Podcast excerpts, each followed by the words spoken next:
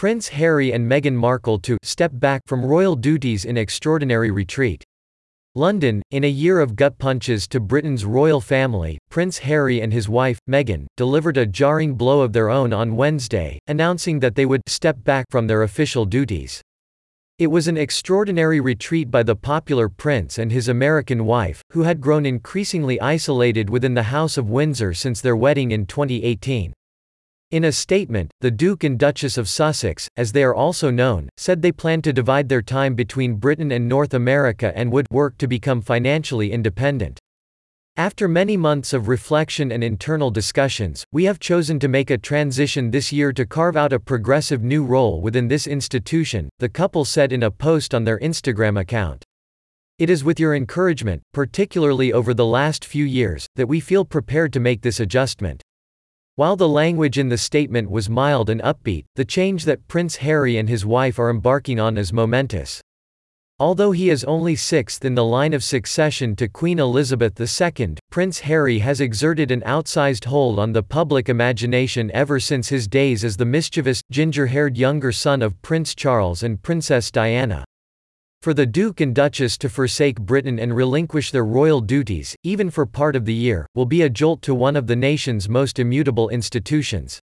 It continues the convention-defying ways of Prince Harry, who enthralled millions of Britons, and angered some others, when he decided to take an American actress, with a biracial background, as his bride. Buckingham Palace issued a terse two-line statement Wednesday evening, suggesting the couple's announcement had caught the royal family off guard, if not totally blindsided it. Discussions with the Duke and Duchess of Sussex are at an early stage, the statement said. We understand their desire to take a different approach, but these are complicated issues that will take time to work through. Among those issues, one royal watcher said, was how a partial self-exile would work. Other members of the family have been exiled, either because of divorce, abdication or their own behavior. But no one has attempted the half-in, half-out arrangement that Prince Harry and his wife appear to be pursuing. It raises vexing questions about how they would support themselves, since British taxpayers now fund their security, among many other expenses. Prince Harry is the second prominent member of the royal family to step back from his official duties in just three months. Prince Andrew said last November that he would retire from public life after an interview with the BBC reignited questions about his relationship with the disgraced financier, Jeffrey Epstein. Prince Andrew's calamitous interview, which revived accusations that he was involved in sex trafficking with Mr. Epstein, prompted some British newspapers to urge Prince Charles, the heir to the throne, to take a more forceful role in the family's affairs, given that Queen is now 93.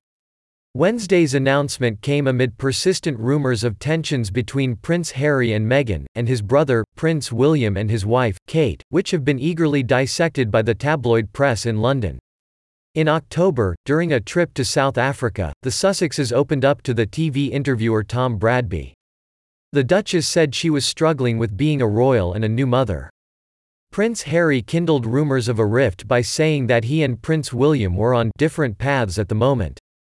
He added, I will always be there for him as I know he will always be there for me. In her annual television Christmas address, the Queen made an oblique allusion to all the troubles. The path, of course, is not always smooth, she said, and may at times this year have felt quite bumpy. On Wednesday, the Duke and Duchess said they would continue to fully support Her Majesty the Queen, and would still support charities with which they are affiliated. But they said they wanted to give their eight-month-old son, Prince Archie, geographic balance in his upbringing. Spending part of the year outside Britain, they said, would provide their family with the space to focus on the next chapter, including the launch of our new charitable entity. The couple did not say where in North America they plan to live, but royal watchers said they expected it to be Canada, not the United States. They spent several weeks during the holidays at a house in Vancouver, and the Duchess of Sussex, previously known as Meghan Markle, lived in Toronto for several years, where her television series, Suits, was filmed. The Duchess's mother, Doria Ragland, lives in Los Angeles, where the Duchess was raised, and there have been occasional rumors that Prince Harry and his wife plan to live part of the year in Southern California. It's an extraordinary announcement, said Penny Junor, a royal biographer. We will miss them, but I don't think it will be all that damaging to the royal family. Prince Harry already carries out much of his official duties in the Commonwealth, of which Canada is a member. The Queen is Queen of Canada, so there is some logic in that, Ms. Junor said. Still, there were many unanswered questions, not least how the couple plan to support themselves. Their charitable work does not generate income, and they have a pretty extravagant lifestyle, she said. Royal watchers described Wednesday's announcement as unprecedented, though not altogether surprising, given the obvious rising tensions within the family. Some saw the couple's decision not to spend Christmas with the Queen and other members of the family at her royal residence, Sandringham, as a kind of road test for separating themselves from the family. Unlike Prince Andrew, Ms. Junor said, the Sussexes represent the future of the royal family. Their wedding, which mixed the pomp of St. George's Chapel at Windsor Castle with songs by a gospel choir, was a global sensation, making them arguably the most popular members of the family after the Queen herself. But after a rapturous reception in the British press, the couple's relationship with the tabloid press soon deteriorated. The papers criticized their zealous privacy, both during the Duchess's pregnancy and in their decision not to allow cameras to record the christening of Prince Archie, a tradition among members of the family. If the British public is paying for the refurbishment of their home, the media was right to call them out for that, Ms. Junor said.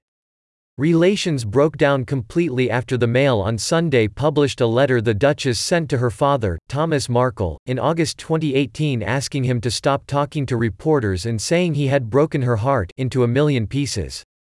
She sued the paper for copyright infringement and invasion of privacy. Prince Harry filed separate legal proceedings against the owners of The Sun and the Daily Mirror related to allegations that they illegally intercepted his voicemail messages, perhaps as far back as in the early 2000s. In an emotional statement released after the couple's tour of southern Africa, Prince Harry railed against relentless propaganda and continual misrepresentations and accused the tabloids of subjecting his wife to the same cruel treatment they had inflicted on his mother, Princess Diana.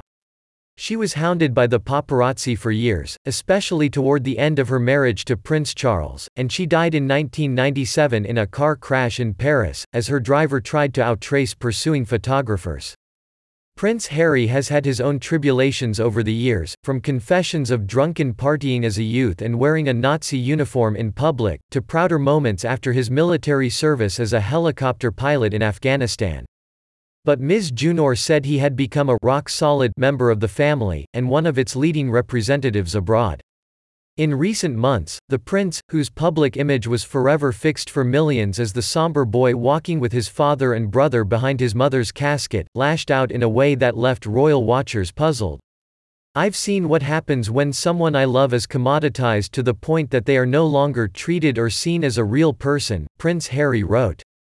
I lost my mother and now I watch my wife falling victim to the same powerful forces. Laura M. Holson contributed reporting.